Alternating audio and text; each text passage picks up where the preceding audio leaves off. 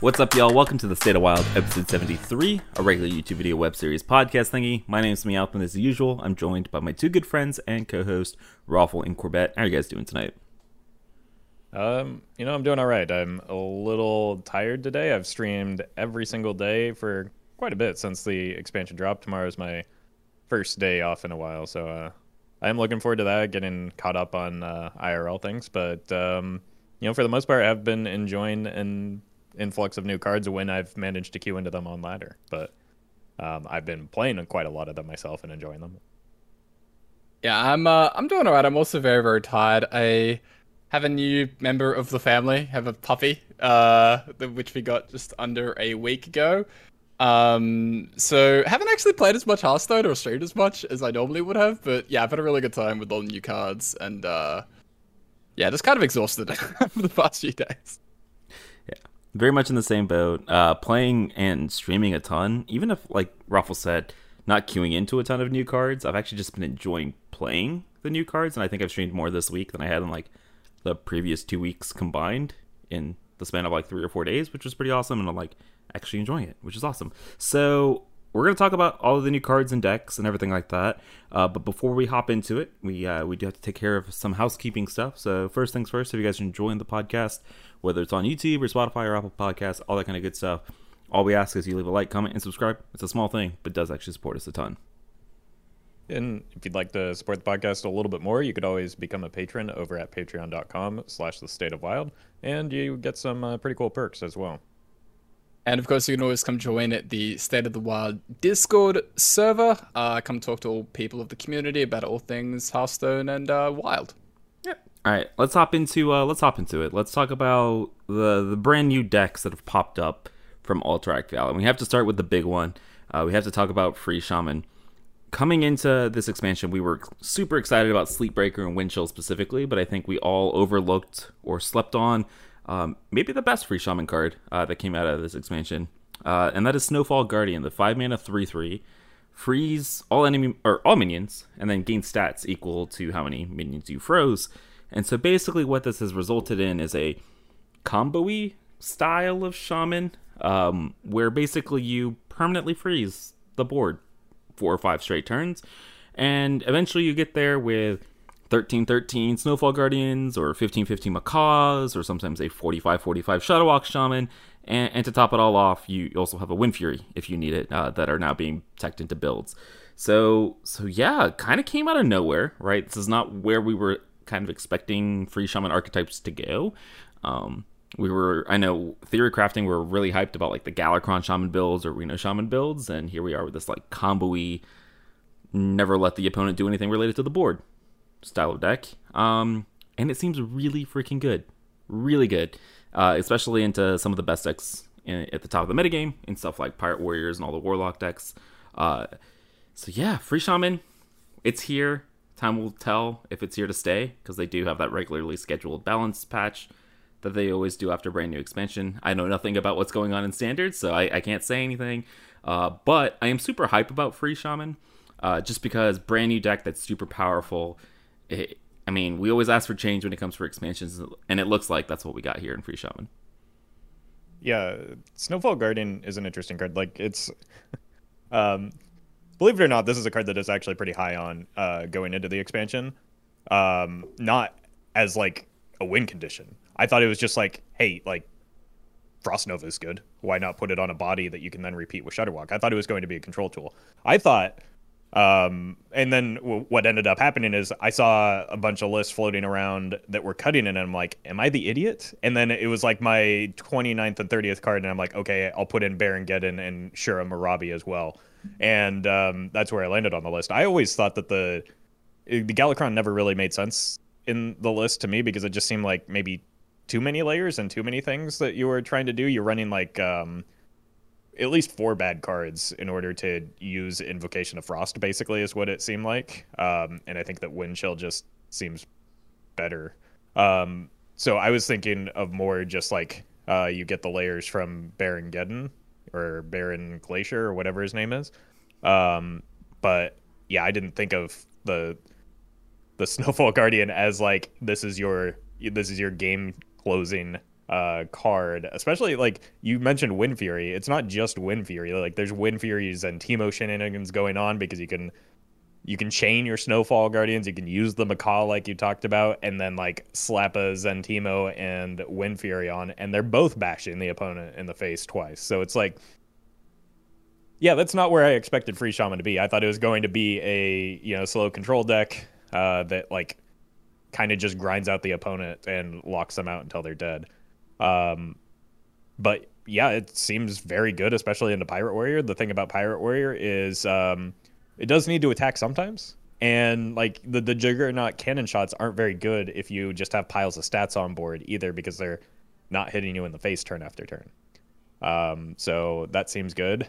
I would say that yeah, it's it's um it's got the novelty effect going right now where it's interesting because it's new. I could very much see this if it is as strong as it appears to be, being something that um, you know the community like turns their sights on down the line.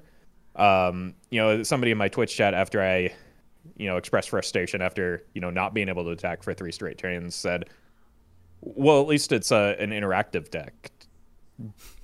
But n- no, no, the the fun and interactive meme came from Freeze Mage, I believe, because it wasn't fun nor interactive to have your board frozen turn after turn. Players maybe forget this, but like that was that was something I I liked Freeze Mage. I didn't mind playing against it all that much uh, either, but like it was a uniquely frustrating experience to just not to have a big board and not be able to do anything with it. So uh, the return of that might be nostalgic for some and uh, also novel for others, but like I think it gets old kind of quickly. Uh, but that said, as somebody who's playing in the uh, the diamond or was playing in the diamond five to to one band for quite a while and seeing a lot of pirate warriors. I mean, you know, the lesser evil is is maybe the deck that's beating pirate warrior right now for me because of the popularity and prevalence of pirate warrior. If we see those uh, popularities flip, that might that might change. And we have kind of already seen those popularities flip in very dramatic ways, uh, at least in the ranks that I'm playing at. I'm playing at, um, you know, since the expansion, kind of at the more tippy top of Legend. Um, and I can say Shaman is the definer. Like, Shaman is everything. Shaman is what is sort of pushing certain decks out of the meta. It's kind of what the majority of players are using. It's the most popular class at Legend, um, and, and at Legend as a whole uh, very recently, and it's even more popular at highest ranks. So yeah, like Ruff was saying, the um, the direction where we ended up with this specific list, I didn't see coming. Like I, I didn't think that the Guardian was going to be good enough. I kind of looked at it and I was like, oh, so you know, it's like Varden, but it's a matter extra, and like how many minions are really on a board on average? Really, like oh, somewhere between you know one to two to three. Like it's not really that good. It's not really good into Odd Hunter.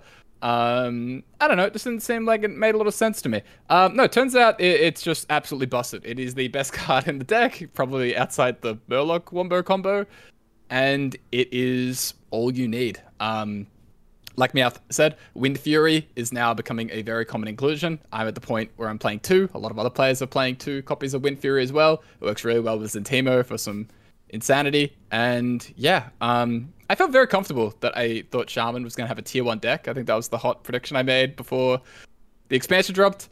Um, I didn't think it would be this deck at all, but yeah, it's it's very very good uh, so far. Yeah, I was very much in the in the boat of, well, I think this card's it's Varden, right? Is what it was. It's a five mana Varden, but it also frees your own stuff. So when you're playing Shudderwock, it's going to freeze your eight eights. It's going to freeze your three fours. It's going to freeze the Shudderwocks that you summon and I like forgot that you, you don't really need those if your Shudderwock becomes a 50-50 that freezes the board that you can then kill people with with a Wind Fury. Like I kind of completely glossed over that, and so I was like, yeah, we, we don't need the, the Snowfall Guardian. Turns out a 5 mana 15-15 that freezes your board is, is pretty strong. I will say I don't think it would be nearly as powerful or annoying if it wasn't for uh, the Macaws. Like the fact that starting on turn 5 you just get permanently locked out of the game kind of from like if you're playing any board based deck, you just get locked out of the game starting on turn five, which is kind of gross. I watched a game you play against an aggro druid where you froze the opponent's board every single turn from turns three until turns nine. Yeah. And then the aggro druid blew up. Like whether it was Zentimo, like and uh Windchills, or just replaying that Guardian over and over and over, they could not do anything. Um, and I'm sure they uninstalled very very Yep. quickly. I after the end of that honestly. I, I empathize with them because it was it was really gross. Like, I don't know, Living Dragon Breath. For those of you guys that are like looking to maybe beat this deck, if you're in Legend and seeing a lot of these, I think Living Dragon Breath. Uh, it's a three mana three four elemental. Your minions can't be frozen, so their Wind Chill Guardian or Snowfall Guardian will get stats, but it won't freeze your minions. So then you get to still hit the face. Um, I think Web Lords are a, a pretty strong inclusion that should be run in a lot of aggro decks. Maybe not your Pirate Warriors because it turns off your entire deck, but if you're playing Paladin decks or you're playing, I don't even know what Aggro other Druid? aggro, aggro Druid, um, Yep. you probably should be running Web Lords just because, similar to Pirate Warrior, a lot of that deck relies on those really really powerful battle cries. Um, but I mean, that being said, I, I am very much on the board of this is novel. This is a powerful deck. It is shaking up the meta, and that's what people always ask for. I, I don't think people understand that when they ask for a shake up at the top of the you know the power rankings, it usually comes with a deck that is also doing super degenerate stuff. And I think people are going to get really really sick of this really really quickly.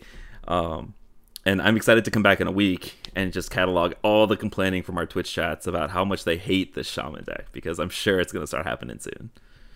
Yeah, I mean, people just generally don't like losing. Decks that are good win a lot. That's why they're good. And so, like, as they start winning a lot too, they become more popular, and that also kind of, you know, frustrates the community as well because uh, repetition comes there. But yeah, the, there there are consequences to either new decks being introduced or old decks being nerfed. I mean, part of how we got to the Pirate Warrior Odd Hunter dominance is we lost uh, Seedlock, which I think was a good thing for the format. But we had, you know, we had the Hydra issue where two more decks sprung up from the uh, the death of uh, uh, of of Seedlock. So that like yeah, there are always consequences to uh, changes in the metagame that aren't just like okay, new deck good now. It's you know it's it's more than that. Like um, the the consequences of the Seedlock ban aren't just that Pirate Warrior and Odd Hunter are and Evenlock are the you know three best decks right now. It's that the you know everything below that uh, has the consequences of those being the three decks. So it's like it, it, yeah, there's there's a larger picture than just the uh, the top deck or the top three decks even. Yep. All right, let's talk about let's talk about how to maybe beat freeze shaman here because it is I think going to very quickly become the new big bad of the format that people are going to see a lot and they're going to want to beat. So outside of maybe just like living dragon breath or, or web lords, so freeze shaman preys on these board based decks, specifically pirate warrior that is super popular. I know Roffle, you said you were queuing twenty five percent pirate warrior uh, this week, which is kind of gross, but uh, it also preys on all the the board based warlock decks. Uh, I'm assuming Reno decks don't really have a great time against this. And so I think if you're looking to beat it, you're looking for decks that play off board, right? You're looking at decks like Odd Hunter, you're looking at uh, Ignite Mage, because I, I don't know if APM does well because they have Dirty Rats, but maybe Ignite Mage, maybe. I know, shout out to Martian, we'll talk about this second a second here, but Martian's been playing a lot of Combo Druid uh, without any actual minions, so we'll talk about that in a second. Um, mean, maybe even just stuff like Reno Priest coming back. I know I saw uh, like like I I'm hesitant on this, but I have some seen some people tweeting out about Reno Priest and just like Raza endoing them because they can't freeze your board because you don't really care about it, right? And you actually have a ton of removal install for the Snowfall Guardians, which is maybe a little bit intriguing. But basically, you're looking to play uh, off board. Uh, I mean, You've you've played it the most, I'm assuming, Corbett, and you've probably played against it the most. What have you found are the best counters to the deck right now? Yeah, I mean, I think you're dead on when it comes to board is off limits. Like we are not going to be able to punch the opponent in the face. Uh, you will get frozen and you will cry. Um, so basically, what we're really looking for uh, are just aggressive decks with reach, um, or just anything that can go over the top. So Odd Hunter right now. Um, as it always is, it's Odd Hunter. It's always good into the other good decks. I don't know why this always happens, but it just is. So Odd Hunter's a really good counter um, into the the Shaman. Um, I think if you're looking for something that isn't just Odd Hunter, which is kind of the clear, obvious one right now, something like Even Hunter is something that I've been playing, which has been pretty successful for me. Um, because you know you do get some of the early snowballing, and then you have a ton of reach over the top. Um, there isn't actually that much healing in the uh, shaman deck. You know, they have the vendors, but that's kind of it right now. Um, and it can be pretty disruptive. Uh, so even hunters are a good option. Um, I really don't think ignite mage or Hmm. APM Mage are really strong counters. I think APM Mage probably. I don't know if it outright loses that matchup. I would say it's unfavored. I would say it's unfavored into Shaman just because of the amount of disruption that we're seeing. We're seeing, you know, so many rats and cult neophytes and Lothabs and yada yada yada. Um, and that can make things very very difficult for the mage decks. But yeah, that's the general direction that you want to be heading in. I think Reno Priest is a really interesting call out. I do worry about you know Loatheb and the ability to keep replaying Loatheb, and it's kind of just what makes the Shaman deck so strong, right? Is that it's very very good into board based decks, but the ability to play Cult, uh, Neophyte Loatheb and then keep rechaining those effects over and over makes it very very good against anything that's too spell dependent. So I mean, right now, like I'm saying, it- it really does seem like Odd Hunter is sort of the best option. But hey, maybe we could even see something like the return of Secret Mage, which can have some early game pressure, be disruptive, and then fireball people to death or Cloud Prince people um, when you kind of don't have the ability to push damage with your minions. So I think that's kind of what we're seeing right now. It's uh, pretty interesting um, to see exactly where the meta leads with Shaman as one of the new top dogs.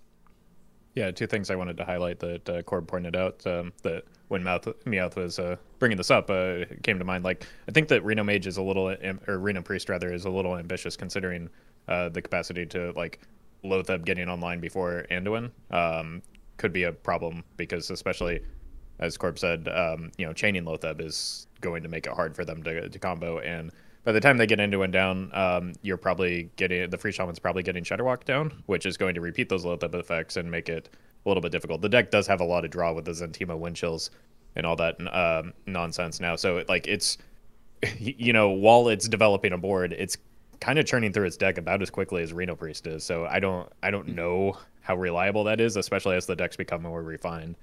Um, similarly, I you know when you when you mentioned uh, strong early game start with reach over the top, Secret Mage was where my mind went. Uh, the potential problem I see with that is um, kind of like what happened with Dark Glare. Uh, Secret Mage kind of gets caught in the collateral damage of the tech cards for freeze Shaman, so it struggles against a Web Lord. Um, it, just because like a, a lot of its important minions are battle cries. Um, so if we start seeing anti-freeze shaman aggro, like um, you know some of the decks that I'm sure we'll talk about, you shout, shouted out uh, aggro druid and tax paladin running web lords. If we start seeing those, that's going to be a problem for secret mage as well. So um, you know in that one-on-one matchup, uh, you know secret mage might have a decent chance uh, because you know Loatheb only hits a handful of cards in reality.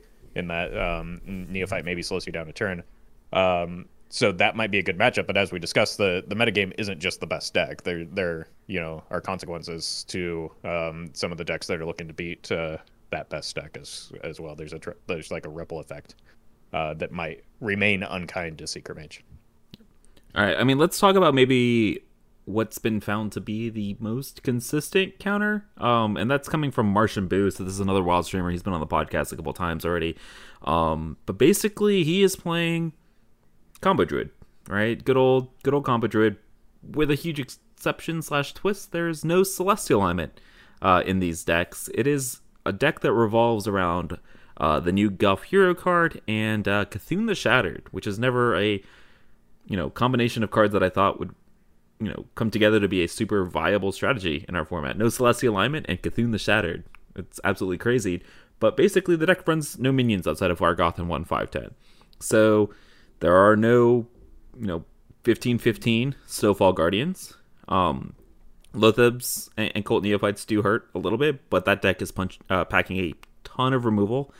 Right, there's a bunch of spellstones and, and poison seeds and everything like that. So the deck basically you get to 20 mana you, you play your 5 mana last C'Thun piece and then you moonlit guidance into the C'Thun and immediately play it to deal 30 damage and then if you need another 30 you get another C'Thun because of the moonlit guidance effect so you, you get two of them but but yeah i don't know i want to say it's a fluke but martian is like popping off with the deck he's climbed all the way to top 100 legend other people are now picking up the deck and climbing to legend and high legend with it so I mean, this C'Thun Druid without Celestial Alignment.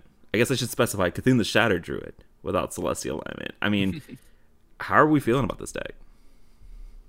I haven't played it yet, but I'm a little skeptical. Um, like, how do we? How, how do we feel about just like plain alignment druid in that? Like, yeah, Loatheb is a pain, but like, is there any reason other than Loatheb and Cult Neophytes not to just run alignment druid? Um, I, I, I, I'm legitimately asking. I don't know. Like, uh, it's it's good to see people experimenting and like actually trying to to counter good decks that uh, crop up and. Uh, you know, I'm personally excited to play the C'Thun Druid because, like, the one of the frustrating things about playing C'Thun Druid most of the time is like you don't ever find the C'Thun, but the the Moonlit Guidance uh, and 20 mana is kind of a, a cute way to um, to you know avoid that or contest that. So I'm curious to try it, but I, I, don't know. I haven't run into the deck myself, so I don't I don't know that it's the real deal. Um, Martian's pretty five head, so it could just be him, you know taking the deck uh, into good matchups and playing it, piloting it really well. So I don't know. Yeah, the um the nice thing about this list uh is that it's not ratable, basically. So like you can't actually rat any of the combat pieces because you don't get your C'Thun until uh, the very end of the game. Um, so that's a kind kind of a big benefit to something like this. Um, you also open up a ton of deck slots, uh, card slots, basically. So you kind of have to you have the ability to run like double seeds, um, which you know can be a struggle to fit into a normal alignment druid. Um, I think this is a very interesting list. Uh, I've played against him a few times on it, and I've actually been pretty impressed. Um, that might have been because he keeps Vargothing me on turn three and four, which is which is always quite good. But uh, apart from that, like it, it's starting to pop up on things like HS Replay. It's still like very low sample, but it does look pretty decent right now. Um, and yeah, I mean the way to build a combo druid without having any potential to get rat ratted um, is pretty interesting because it's also probably a little bit better into the Loatheb effects. Um, just because if you ever do cast the alignment, the Loatheb kind of completely negates you. Uh, and you can kind of just lose on the spot like that. Whereas I suppose without actually committing to the alignment, you probably have a little bit more wiggle room um, in terms of being able to not, well, in terms of being able to actually play something. Um, and have uh, you know some some counter and some recovery like that. So I don't know. I played against a few times. It seems pretty solid. And yeah, Roffle, you should you should definitely try this deck. It's been good. I mean, you don't really care about Loatheb effect because you have 20 mana, so you get to play play the spell anyway. Right? Yeah, it's not a death sentence. Like you can yeah. do something sometimes. So. Getting, getting to getting to 20 mana does take time. This isn't something that just happens immediately when you play the god. well, I thought that's what the battle cry read. That's why people were freaking out about it, right? Come on that's you wouldn't believe how many people still believe that's the case. yeah. I mean, the deck looks like it's really good. I've played against it a bunch. Like I queued into Martian a ton. It it does the control druid thing, right? With with seeds and plague and crap ton of draw and a crap ton of armor, and you just like it, it feels very similar to the freeze shaman where like you just kind of run out of steam and, and you can't ever get there against the the spreading plagues when especially when they play like three of them or like three copies of Poison Seeds, and it's kind of gross. Um, but yeah, the, the, deck feels like it has a ton of potential. Uh, I mean, I'm excited to to play it myself some more. Um, I mean, I'm just happy that like Celestial Alignment is not seeing play in it because that's one of my least favorite cards in the format. And so if this deck is actually successful, that's going to be pretty exciting for me at least. Um, and then one last combo deck that I do want to highlight here uh, before we move on. Uh, I do want to talk a little bit about Mecha'thun Warlock because this is you know, a conversation that's been popping up a little bit on Twitter, um, specifically around the use of what is it called, Tamsin's Phylactery. So this is a card that's seeing a lot of you know play in standard in that Owl OTK deck, uh, and apparently in Wild too, according to Roffle's YouTube comments. Um, but I, I, know Rotted Zombie and Swag and a couple of uh, other players on Twitter have been talking a lot about uh, it just being a powerful tool in just regular Mecha'thun Warlock. Um, so Mecha'thun Warlock has seen a lot of hits, right? We're now resorting to a Vol'jin combo because we had Kael'thas hit and, a bunch of other cards. Um, but using that Tamsin's Phylactery as like rat protection, uh, if your Mecha'thun does get ratted, uh, or even just using it as like, you know, Mistress of Mixtures for a mass heal because you don't get to play Reno anymore in your deck. I, I don't know if you guys have played against this a ton, um, but what are your thoughts, at least, on Phylactery and Mecha'thun Warlock? So, I think it. Uh, I, I say this as somebody who hasn't played the deck, but has played essentially 28 cards, the the same deck, maybe even 29 in uh, playing uh, the LT, LTK, Owl TK. Nailed it. Just rolls off the tongue, doesn't it? Great name. First try. Yeah. yeah. Um, so uh, I mean, it's it's essentially the same deck. You play a lot of early game minions, you a lot of card draw. You you draw Rod on four, you win a lot of games, is my experience. Um, and um, then you just kind of end the game with a combo. I don't think it matters all that much what the combo is, whether it's Mecha'thun or the Owl. Uh, both are, especially in the Mecha'thun deck, if you're running uh, Phylactery, you're pretty unratable regardless of uh, what you're doing. So I think the combos are. uh, It's it's almost like the uh, the the Tog Mecha'thun conversation. As long as you're ending the game, um, or Tog uh, Malygos conversation with Druid. Like I don't think it matters what your combo is. I think that like it's 28 cards the same. Those 28 cards are really good into Pirate Warrior. It has been my experience. So it's not just a freeze shaman consideration. Um, I don't I don't think I lost a game against Pirate Warrior, and um, you know, as mentioned, I was queuing into about 25% of them.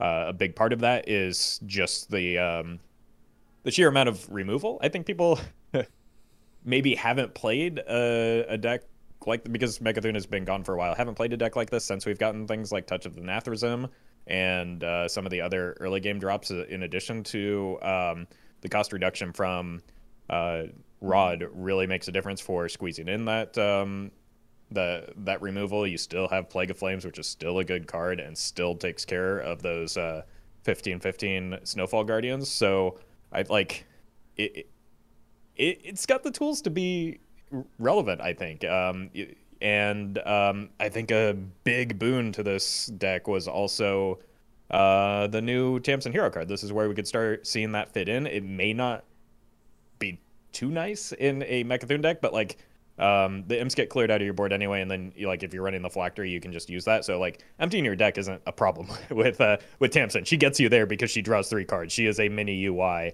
and it's disgusting um, with a board clear. So yeah, there were there were games where I just like I played Tamsin on five, and just won the game against Pirate Warrior after that. Like I could have just passed a few turns after that. She was so strong that like um, it, it it didn't matter. So I think the it was one of those situations. I I, I was reminded of uh, Dog playing Quest Rogue uh, on day one of uh, the Un'Goro expansion, where he just kept winning games and just kept saying that yeah, this deck's terrible. This can't be, and it just kept winning. That's how I felt. Like I I was just like this deck is just a pile of cards, mostly removal, and some garbage minions. How do I keep winning? How do I like it can't be real? And I like I finished with a pretty strong record despite a suboptimal uh, combo, if we're being honest, because I don't think that the owl is going to be better than uh, Mecha'thun. So it's just like, yeah, it's it's potentially real. Yeah, the uh, the hype that you're talking about, I've seen rumblings of this, but I actually haven't played against a single like Mecha'thun deck as far as I can tell. Um, so I don't know. I I will say uh, I'm pretty skeptical. Like I know Tamsin's really really good. Um, and it's probably like very good in this uh type of list. I just don't know if that's gonna be enough to um like push it that far. Like I, I have to imagine the Odd Hunter matchup like bordering on 25% or, or like something kind of rough. But like I said, I haven't really played against it at all. Um so I don't know. We'll, we'll see where the chips land. Yeah, I, I do think in theory that that Tamsin's Phylactery. Let's ignore the Odd Hunter matchup because I agree with you that matchup seems absolutely miserable. But the the rumblings were basically like using Tamsin's Phylactery as rat protection as well as a Reno Jackson, basically with the Mistress of Mixtures, which is very intriguing to me. And like Yeah. because of the having to shift to the Vol'jin package, you don't get to run Hemets anymore. You don't get to run Reno. You don't get to run Zeph because you're just a lot slower because they nerfed the Kael'thas and or the Blood Bloom. Um, and so while I don't know if Mecha'thun will become like a strong meta choice, I do think that they are right in that that Phylactery combo um, is probably really crucial to that deck if you do want to play that. I do I do really really like that Phylactery combo as well. All Yeah, right, I, no. I do wonder if there's a better death rattle. Like, there's something we're not thinking about that isn't just Mistress Mechathun. Like, I wonder if there's like a third one that we can really think about adding in there. Nothing comes to mind immediately. Like, I'm really trying to build the deck, but maybe there's something.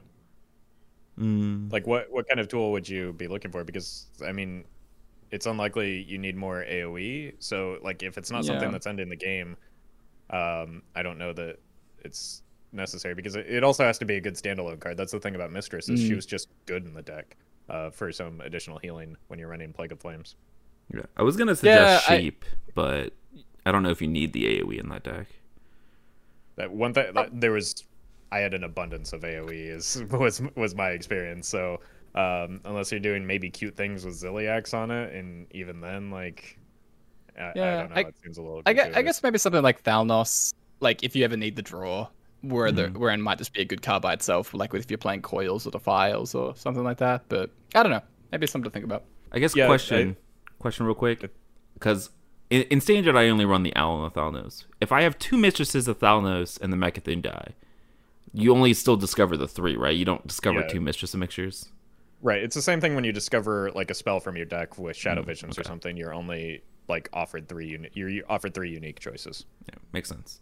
But yeah, I mean, Thalnos is probably a good shot, right? It's seeing a lot of play in standard to combo with stuff like Touch of the Nathrezim and Coils, so uh, Right. it could be a good was shout. it was honestly the uh like the thirtieth card that just thirty first card that just got cut. Um because I couldn't I wanted to get a little bit better um like just consistent like standalone cards in, in the deck, but I could definitely see that finding a spot in Mecha'Thun where maybe you need fewer combo pieces. Uh, although I guess you need more combo pieces because uh, the benefit to Owl Lock is that it's just Owl is your uh, lone combo piece. Well, Owl plus Tamsin plus Wicked Shipment, which is basically Tiny I mean, Volgin, Mechathune, right? Yeah, I guess so.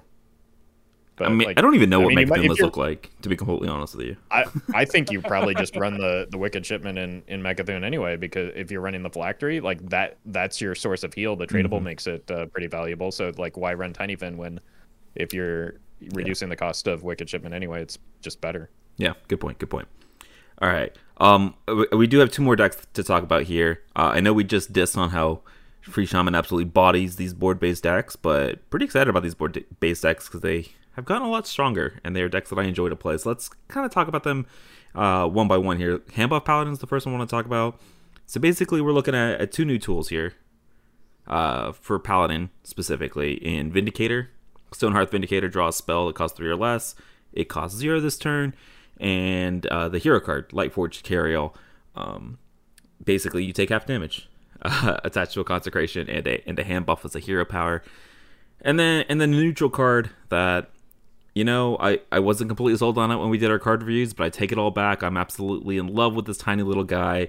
Uh, Irondeep Trogg, the, the one mana 1 2, that after your opponent casts a spell, summon a copy of it. Um, but yeah, Trogg's I mean, rule. yeah, Troggs rule indeed. So, I mean, let's start off with Hand Buff Paladin. It, it's it's good. It is a very good deck that just doesn't seem to beat Shaman unless you're running like six Chargers, but then even then, not 100% sold on it. Um, I've I've only played a little bit of Hand Buff Paladin. I know Corbett. I think you've played a lot more than I have of specifically Hand Buff. Um, but yeah, what are the matchups for this deck, and, and how are you feeling about it in the new expansion? Uh, I feel really good about hand buff. Um, I've had a lot of fun playing it. It's probably the deck that I've played. Um, let's say it's my top three, along with Shaman and Mage. Um, so yeah, I played, played a ton of it. And yeah, I mean, uh, Buff Paladin feels super well rounded. That's kind of like a pretty staple thing for the deck because um, it does tend, it does tend to be pretty decent into more board based stuff, and it does have that sort of reach from hand. So it, it, it can like be able to put on enough pressure and awkwardness for things like Pir- uh for, against things like Odd Hunter. Um, has a good amount of healing, and the Cariel just sort of shores up some of those off-board matchups that it might have been an issue previously. Like I played against Mozaki Mage, funnily enough, a couple times, and I played they had the Cariel, and the uh, some funny things happened where they just kind of pointed at my face with these insane, you know, 50 damage combo, and it's like, eh, not even close. Um, like, still live with 10. Um, but yeah, I, I've really liked it. Um, I'm playing, you know, among the new cards like Trogg, uh, Vindicator with the Noble Mount. Um, feels really, really good. Uh, Odd Hunter doesn't like Trogg on turn one, um, much, and you know, uh, I've just had a really good time with it so far. So yeah, very impressed with Hand Buff Paladin. Um, I think it's one of the strongest decks of the format.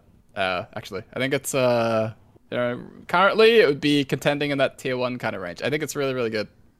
Mm, Yeah, really? it's it's actually one of the decks that I played the most of as well, just because uh, it it got a lot of new cool stuff. The, Yeah. the Vindicators, uh, you know, a lot of fun. Like um, you know there are no bad hits for her in the deck because all of your spells are premium quality. Like um, you can draw some extra cards with Crystology. You can get some immediate board buffs. You can get some hand buffs uh, in addition. Like it's a really fun card. Um, you know, before the Snowfall Guardian thing, it wasn't even that bad in into Shaman because you didn't have as much of a clock, uh, and the you weren't getting your board frozen turn after turn. That that certainly changes things, and you know you are a little bit more reliant on the chargers.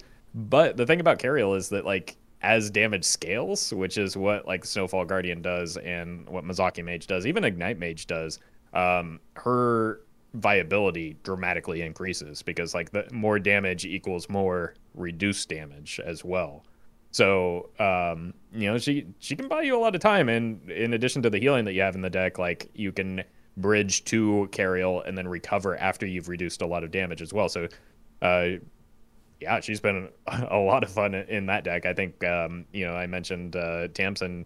The the the two Roames are uh, maybe some of the most fun um, new hero cards that I've played. Uh, you know, this expansion so far, at least the most viable. Yeah, that means the the Cariel or the the the Papa Roame hero card that comes out in the mini set's going to be absolutely busted, right? To make up for this really crappy uh, legendary. No, no, feels bad because the Roame the the early iterations, uh, like the first iteration of the Roames, were also uh, very good. So, mm. no. That sucks. Absolutely sucks. Uh, I mean, I guess I I will have to apologize for my lack of belief in the Trogg initially. I I have had multiple turn one concedes from Odd Hunters uh, from these Troggs, and it is absolutely glorious. Uh, but even like against decks that are not the Odd Hunter, right? So against all the Shaman decks and, and the combo mages, a Trogg on like turn two or turn three in combination with a Noble Mount or a Hand of A'dal is absolutely gross for these decks to deal with, and it slows them down such a significant amount, right? Like you go turn two, uh, Outfitter plus Trogg against an APM mage, and it's pretty brutal, and it buys you a couple of turns, which is a lot in our economy when it comes to wild. Um, that's that's the thing it does though. Like it doesn't it doesn't even have to auto win like um, immediately to be a very good card. It can just slow them down a turn or two, and that has done it. That's like that's that's a turn one or two Loatheb. Is that is that not good? You're making your opponent pass, uh, especially as a quest deck, some of their most important turns. I had somebody uh, play. I was playing Quest Rogue today because why not? and I had somebody play a turn one Trogg, and I'm just like, well, that's that's just like six free damage for them. like I'm not I'm not removing that. I don't get to play Hearthstone until turn three when I can actually like you know figure out a way to remove that. And yeah, it's it, it's gross. Like it's I think I think it's good for the format if we want it to be slower, and that's kind of what it's doing. I will say. Uh, we have mentioned this a couple times. The the pirate warrior population has dramatically dropped off in Legend and so my reservations about Trogg were specifically a matchup like that. And I haven't at least experienced that myself, so I can't tell you oh. how, I've, how I played are. a Trogg on one against Pirate Warrior. They just ruined their day. They also threw a coin in for some reason, and one they they like they gave me three Troggs on turn one, and it was it was a really bad idea. I think that I had Troggs on the board until about turn four or five because they just like they kept value trading and dodging cannon shots until they just like ate cannon shots that uh, you know were critical for the opponent and like I was in a spot where I was I was winning. So even even in that matchup like it it does something like getting it, it's basically like you're coining double one drop just for like you're getting two cards for one. Yeah.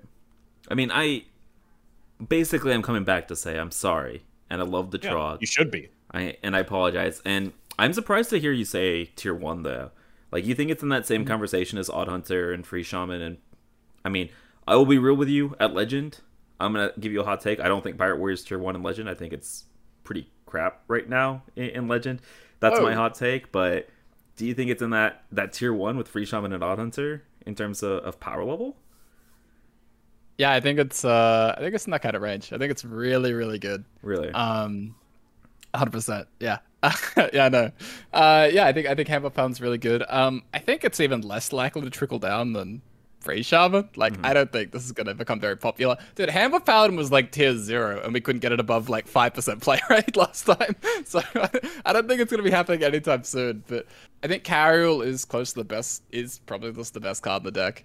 I think it got enough other good stuff. Um, I think like as well, like Hammer Paladin has sort of ways to navigate the format where it has like a couple of tech options where depending on where things eventually land, where something like Righteous Defense can be very, very, very good against Shaman because they make a big stuff like Guardian and then you just steal all the buffs and you know you, you, can do that. So that works out really well, but you don't really have to be playing that kind of stuff right now.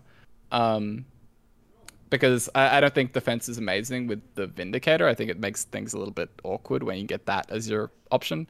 Um, but yeah, I really really like Hand Buff Paladin. I think it's great, super strong. So let's let's actually transition that into maybe the the next Paladin deck uh, that I think is actually pretty damn good right now. Um, and talking specifically about Tax Paladin, uh, utilizing a lot of the same cards here uh, with Vindicator, the new Cariel, Irondeep Trogg. Um, I'm actually running a one of uh, of the bridge, one of the objective cards. Uh, that's been surprisingly good for me. We, we can maybe come back to revisit these objective cards um, a little bit later, but but yeah, Tax Paladin kind of use utilizing that same core of new cards, but using stuff like Call to Arms and Drek'Thar with Watch Post, Web Lords, Knife Jugglers, just annoying minions. Uh, I'm actually not running the secret package because it doesn't work super well with uh, Vindicator itself. Um, but but yeah, I mean, Tax Paladin popped off for me. I don't I don't want to say it's in that tier one range. I'm, I'm not that hype about it, but I, I think this is also a lesson for me personally when it came to Cariel because Cariel I was like she's a really really good card. I just don't know if like the existing Paladin decks and hand buff Paladin, Tax Paladin want her. Turns out that you know you probably just run the the busted cards and, and make room for them because they're they're really good. And this is just another example of of it doing that. I will say like the tax paladin. The reason I'm hype on this is because we were talking about earlier, like web lords really screwing with uh, the the shaman early game and kind of the, their stall mm-hmm. and game plan. Like when you have a watch post and a web lord and they play an ice fishing, their combo costs like seven or eight mana instead of three, uh, which is very gross. Uh, and then just trying to kill them before they get going is the style uh, of tax paladin that I'm playing. I'm also running a copy of Dragon Breath, to try to kill him on turn five, turn six, and I was having a lot of success uh, against those shaman decks. So that that's why I'm pretty high on Tax Paladin. But just like combined, Hand Buff and Tax Paladin, I think are in a, a very very good spot here. Yeah, you could even uh, throw in a Living Dragon Breath in there as well, because very critically, I think something that we didn't touch upon is that it unfreezes your board as well. So even if you get frozen, uh, you can unfreeze it in order to attack. So it kind of doesn't work as that emergency like block that they might need. So, uh, Call to Arms is a good card. Um, always has been. Uh, Drek'Thar is a third copy of a neutral Call to Arms, so also a good card. Very, yeah, I wonder if Shaman. Uh, I wonder if Shaman are probably going to lean into devolves uh, moving forward, just because it's probably very good in the mirror, right? Being able to devolve the Guardian from the opponent, and it also, you know, stops Weblord um, like it's like it's a really good response to web lords and troggs and buffs and all that kind of stuff. So, eh, shaman shaman has options as well. Don't don't say that. Don't give them ideas. Come on. Okay. yeah. All right. Let's let's transition here into talking about just some maybe some highlight cards that you've been playing with that are that are standing out uh, as pretty powerful that might not just be seeing play in these top tier decks. We talked a lot about all the freeze shaman cards. We talked about Trogg. Uh, we've obviously talked a little bit here about Vindicator and Cariel. I know Roffle's been hyping up Tamsin. Um, but yeah, are there any other cards that you guys uh, have played with that have actually been popping off super hard? You're, like even if they're not in those top tier decks, uh, that they're doing what you want them to do and they're doing them really well. Well, I mean, Siphon Mana Meowth. I mean, it's hard course, not to. Yes. It's hard not to talk about the APM mage of it all. Um, yeah, I mean, Siphon Mana in APM Mage. Uh, palm reading, good card. Um, I mean, APM Mage is sort of. APM Mage is in a really weird spot, actually, um, where it's getting so much attention and hate right now in the format. It's the. You know, uh, for me personally, like in the games that I've been playing, Mage has been basically just as popular as Shaman, where I played like 25% Mage and 27% Shaman. So there's a lot of it going on. Um, at higher ranks, but I just don't think it's very good. Like I, I just think that with the way things like Shaman are built right now, with like double cults and the Macaws and the Loathebs and the rats, um, I think the matchup's pretty unfavorable, and I, I think that there's just, like a lot of spell uh, tech running around right now, and I, I think as for as nasty and disgusting as APM Mage is, as fun as it is to play, um, I just don't think it's in a in a position right now where it's very strong, um, because it is getting so much attention, uh, as it is. We'll we'll see where it lands, but it's just one of those things where like some decks are just much easier to counter than others, right? We're talking about like Shaman, and sort of looking at options that players can be using, but Shaman's super well rounded. Uh, APM Mage is not. APM Mage is like, if you want to push it over and kind of put it in the mud, you definitely can. It's it's not very difficult. Any cards from you, Roffle? I mean, I've I've been playing a boatload of cards, and I'm playing at much lower ranks than than you guys. So I've been I've been popping off with things that have no business popping off. Today I was uh, doing some Drektharg uh, Miracle Priest that was uh, pretty disgusting, getting like 40 stats uh, on a you know. It, 40 stats worth of caboose on a single minion uh, is really hard for a pirate warrior to um, to cannon through. Um, so in that deck, the uh, Gift of the Naaru and um, Devour have been very good for it because like what the deck used to struggle with is uh, wide board states in particular, and that just like gives you an answer to that while progressing you towards your game plan. I definitely underrated this card. Um, Otters was hanging out watching. He saw some of my high rolls and was a little bit more convinced than me that the deck was uh, legitimate. There might be a build in there that isn't the one I was playing.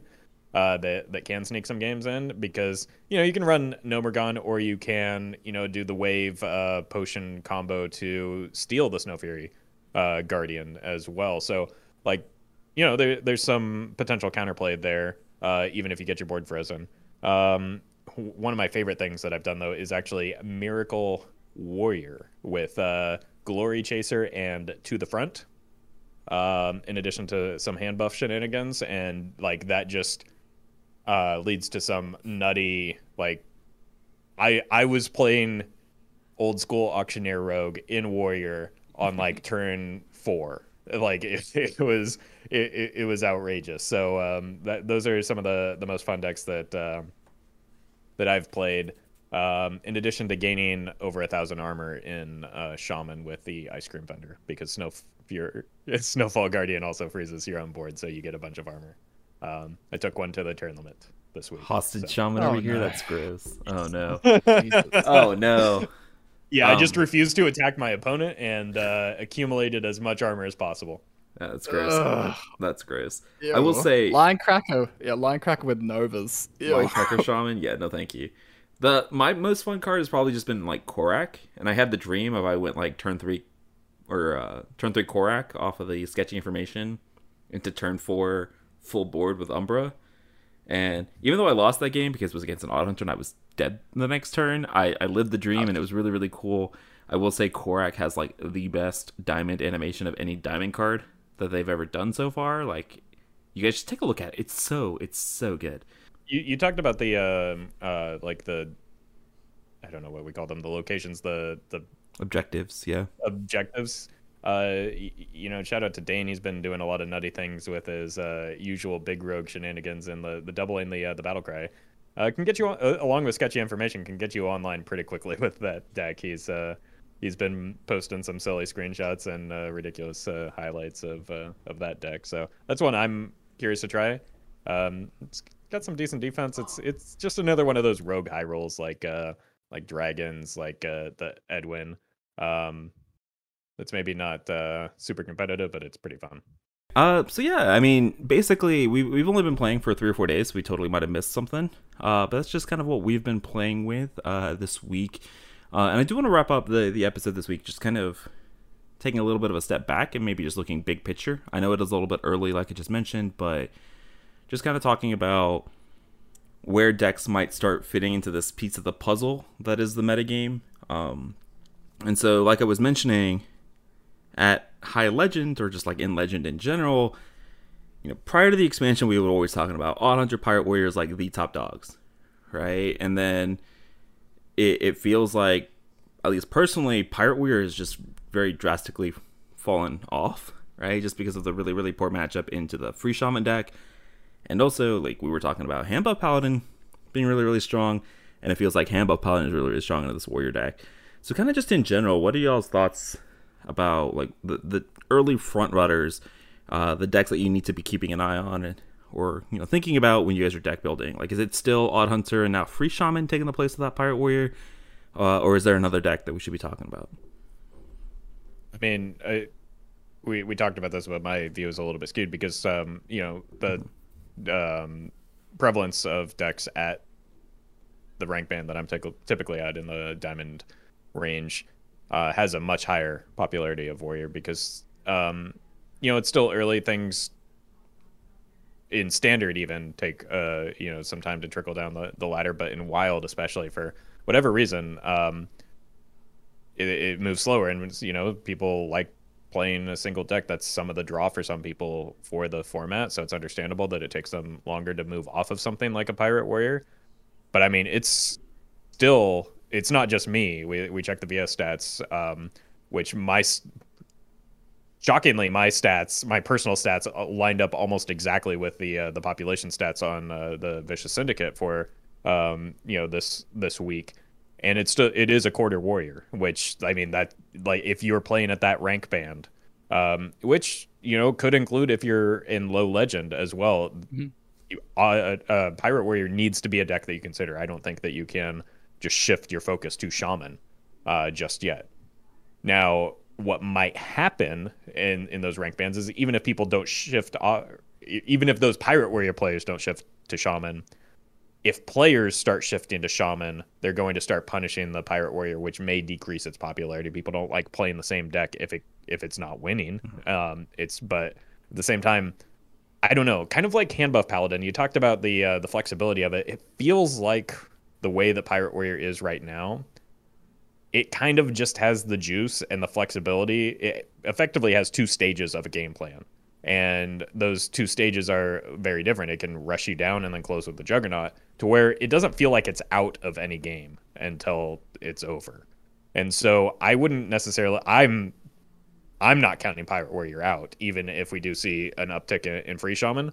Um, a deck to look out for though is maybe Odd Hunter because it has good matchups into both of those, and so that's mm-hmm. um, that's of maybe concern and note. So uh, that's a deck that you have to keep in the back of your mind, but it's very hard to play a deck that's good into Odd Hunter and uh, Freeze Shaman and Pirate Warrior. It's almost as if the Freeze Shaman is just kind of taking the place of the the even lock decks? Like is because it, it pushes them out because it doesn't let them attack. Like it doesn't matter how many eight eights are on the board if they can't attack. So we've still got a bit of a triad unless um, you know hand buff paladin is in fact the the real deal. So I I don't know that much has necessarily changed. You've just kind of like even lock has just kind of tagged out and uh, brought in uh, the the free shaman, and um, I think that maybe they have similar matchups into those other two decks, right? Like it beats Pirate Warrior, loses to Odd Hunter miserably.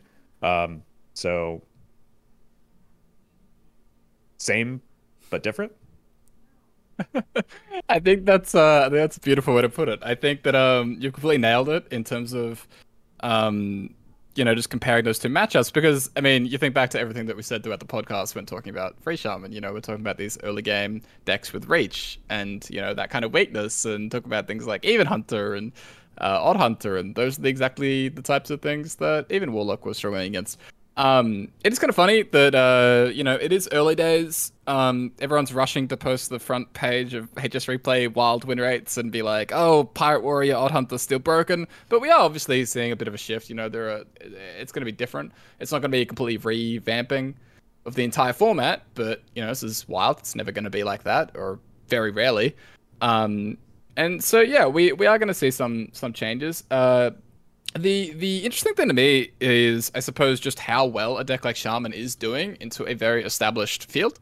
Um, like Shaman is new; it's been around for four or five days, and it's already really, really good. And the play bases seem to have picked it up and sort of refined it. It feels like uh, relatively quickly. Um, you know, uh, especially against things like Pirate Warrior and Odd Hunter, which were already sort of figured out. Um, and so it has been quite quick uh, to sort of change. Um, moving forward, uh, like I think Pirate Warrior is still going to be really good. You know, I I think that deck's still going to be the nuts. Um, I don't think things are going to be changing too much. Just the the warlock population decreasing is noteworthy because this is probably the weakest we've seen warlock, at least you know out of the gate, since ever. I, I don't remember a time where Warlock has been in a weaker position. And it's not like Warlock is pathetic. It's not like it's terrible. It's just kind of average, which is like super weird. It's weak for Warlock when it's average. I will say, I I know we're talking about like Freeze Shaman bullying the Even Warlocks, but I've actually been a really big fan of Even Warlock towards the end of United in Stormwind because for me it beat up on those Pirate Warriors and with a very like with the build that I was running, I had like a 75% win rate into Odd Hunter. It's literally like I'm gonna drop two giants. I'm gonna hope you don't have a hunter's mark, and then I'm gonna kill you, sort of thing, before you can kill me. Um, you know, shout outs to Roffle, who has been piloting this advocate, uh, this uh, strategy of even lock on a very long for a very long time. But I wonder if you like take out a couple of those cards and just like, I wonder how much the additions of stuff like web lords actually help those even lock matchups.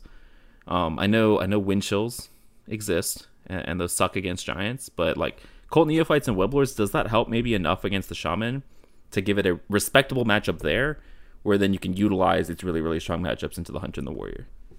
I will I'm say concerned. something funny. The the even Warlock doesn't have access to Living Dragon Breath, but I have seen a Wailing Soul or two, um, which is a very funny counter, and uh, it's looked actually okay. Jesus. My my concern is that if you're running web lords, you're like and your goal is to slow down the opponent, you're kind of like playing against the strength of your own deck, I mm-hmm. guess, is um, because like a web lord only attacks for one is my concern there, and you're potentially like delaying your giants a turn in order to um, get the web lord down. So that would be my hesitation. But like people had success with web lord just into the um, the pirate warrior dark lair metagame, so it's certainly not going to be like a you know deck destroying card that you that you run. I I just um, it's not necessarily my preference for um, for where the deck would go, but it could be the answer to where things are going with the uh, the metagame right now. Yep, I I do think that we're in a really weird spot, right? As it always is. I feel like when it comes to branding expansion, we don't have a seed lock. At least it doesn't feel like we have a seed lock just yet. Where a super dominant deck, I might have just jinxed it with the freeze shaman. Hope, hopefully not, but but yeah, I mean, it feels like this is kind of what we used to expect prior to United Stormwind, where we got like this like significant shakeup of like one or two decks getting these really significant buffs, and it's interesting to see how it like shook up the metagame. You know, United Stormwind was an anomaly. We're back to our normal our normal programming here in Wild, and I don't know. I even if Freeze Shaman is very annoying to play against, I'm down for it. Like it's it's a control deck, right? the the closest thing we have to a control deck outside of like Reno Evenlock. And I'm down for uh, it. People are always talking about I want control in wild, and now we have one. And if they don't like it, then you know what, what are they going to complain about now? Man, well, you were you're not going to bait me into this conversation. Yeah, about, uh, control. Okay, I, I, until you said something, I almost took the bait, uh, but, but I'm, I'm, not going for it. I'm sure people in the comments will uh, will definitely let you have it about uh, calling a deck that's uh, you know casting Wind Furies on 15 15 is a, a control deck. Um, but that aside, like, I mean, the reason we don't have uh, maybe a, a new uber broken deck is because um, we we already had two going into this, and the fact that a deck like Freeze Shaman can even like reach that level is absurd. Like it wasn't that long ago that we were talking about how outrageous it was that we had three tier one decks and just blanks underneath that, right? Like these decks, it cannot be overstated. They were far, far, far ahead of everything else, and in a metagame that's you know pretty unlike what, anything we've ever seen before. So like yeah, we didn't get new broken stuff. We have the same. We have we have the same, uh, you know, old broken stuff, and then a deck that does well into one of those broken stuff, and uh, many other decks as well. So, um, yeah, I like. I, I, think that the United in Stormwind was an anomaly. This is more of what we would expect um, from a new expansion, where one archetype gets created and then a you know a few others get bolstered to the point of uh, you know being much more relevant than they were in the past, and that's that's typically what we see within the format. Um, United and Stormin again, um, very much an anomaly. I guess uh, for me, the sort of the three big things that I'm keeping an eye on really is like one, what happens to APM Mage if the amount of tech goes away? Because it's completely unwarranted right now, like just how much absurd hate it's kind of getting. Well, I said it's unwarranted. Mage is very, very popular, but um, it probably shouldn't be given its win rate. I don't think. So we'll see if that popularity declines, whether the hate declines, and then we'll kind of see where APM Mage lands because that is a very interesting deck in a more sort of open field. Um, the other things I am interested in is seeing Shadow Priest. Like, what happens to Shadow Priest? I think Shadow Priest has been super underrated for a really long time.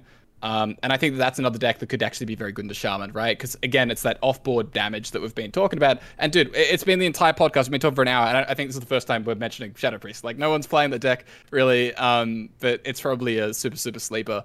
And you know, again, will Warlock bounce back because there are sort of you know tech options available to it. Um, it hasn't really been great into Hunter for a while, but um, it'll all just depend really on whether it can answer Shaman and, you know, just how prevalent Warrior is moving forward. Like, is Warrior actually going to keep declining at Legend? I don't think so. Maybe a little bit, but I think Warrior is still really good no matter what the popularity is of uh, of Shaman. Yep. All right. So we're gonna come back in a week and we're gonna replay this and we're gonna eat our words and say, "Oh my God, Pirate Warrior sucks and Freeze Shaman is the worst thing to happen to the format, even worse than Demon Seed." And uh, and yeah, and we're we're gonna we're gonna cry about the meta next week and evaluate where we're at. And I don't know. So, do you know? This is completely off topic and horrible transition, and I apologize. But I do know that they do plan a balance patch after an expansion. Do we know when we would expect news of that? There is a world championship in a week. So there will be no balance changes coming this week. Um, mm. Then they're on a very, very tight window to get things done before the holidays. And so if there is going to be a balance patch, it would be on like the 21st uh, that's like I, cutting things really tight. I th- I think it would. Uh, so, as bad as things could possibly get, I think it would be a really bad idea to do a balance patch going into the uh, the holiday week, which would be the twenty first. Um, just because, as we talked about, there are consequences to changing the metagame that could make players a lot less happy. So, it, like something needs to be egregiously broken for that to be the case uh, because there are consequences to that that they won't be able to fix because they'll be on vacation for at least the rest of the week. If like, I mean, anybody that's worked in an office knows that it's a ghost town for the week yeah. before and after uh, Christmas because like you use you have to use your holiday days uh, if they don't roll over in some cases, and like you get good value for your days off too because there are so few like actual days in office that you might as well just take two weeks off, which is what a lot of people do. And quite frankly, like deserve. Like take holiday days. Like and so um, I would not. I would be shocked um, if we got uh, balance changes before next year. Like that's that. But you, again, uh, I mentioned this a lot, but uh, the the game designers, developers are people, and they operate as people in an office like other people, and like that's been my experience. Um, you know, working in an office. Um, you know, I used to just go in and like kick my feet up those few days because no one else was there. But uh, uh, but a lot of people do, uh, you know, use those as uh, as time off to spend with their family. Like like again, they mm-hmm. should. So I I would be surprised if we got um, balance changes before the end of the year just because of personnel reasons. There's not going to be that many people in the office. Yeah, I, I remember that the wild growth nerfs were around the 17th of December, and that's like earlier than what we're going to be able to do this time. Like now we're going to be even tighter. And the earliest ones in the new year, I think, were like Necrium Apothecary, which was around the 8th or the 9th of January. Um, so I don't think there's ever been a nerf that's been in that like first week of Jan, and never been anything that's close to Christmas. So and I wouldn't like yeah. another thing to consider is that deploying a patch isn't just flipping a switch. Like they have to. Mm. There's pre-work involved in that. There's a lot of uh, effort involved in like the the days leading up to it, as well as the days following it to, to check to make sure everything just go, goes through from a technical standpoint. So it's not just like make change to card. There's, you know, we've talked about in the past about localization being an issue, so they may not even be able to change anything other than numbers. So, uh, again, I wouldn't expect a noticeable balance change until um, until after the holiday, with the exception being maybe raising some mana costs if need be. But but but that would again be a surprise going into uh, the World Championship and then following that with the holidays. Yeah, I'm not. I, I do want to just recap. I'm, I'm not saying that there's things that need to be nerfed. I have no idea what the standard landscape was looking like. I played a day and a half of Owl OTK, and that's it. And so I have no idea any other decks or any other power levels. I just know that they normally do schedule a balance change, so I did figure I would bring it up, uh, bring it up and see. But uh, I mean, I mean, I don't know. I'm enjoying the format. Are you guys enjoying the format? I guess like that's the the main question here. Are you guys enjoying playing in, in Alterac Valley? I'm enjoying the format when I'm not queuing into Odd Hunter and Pirate Warrior, just because, like, I, I know it's selfish. I know not everybody bought the new expansion, bought a lot of packs, but like, I want to see new cards. Like, I'm playing new cards. I want to see how they go, and I want to see other people's new cards so that I can like see cool things and want to do want to steal someone's deck to be honest like uh so and like i was pretty burnt out on uh pirate warrior in particular and to a lesser extent odd hunter going into the expansion. So like seeing that at 25% still just as you know it, it feels bad. And like at that rank band i can only see it increasing if uh unless shaman starts coming back because there are, some people that like moved off of pirate warrior to test new cards but you know when it's climb time they're gonna they're gonna swap back to it and you know just jam what appears to be the the best deck right now. Um so yeah like i i am enjoying the new cards. I'm enjoying when i get to play the new cards but i don't feel like i get to play the new cards when i play against odd hunter and pirate warrior.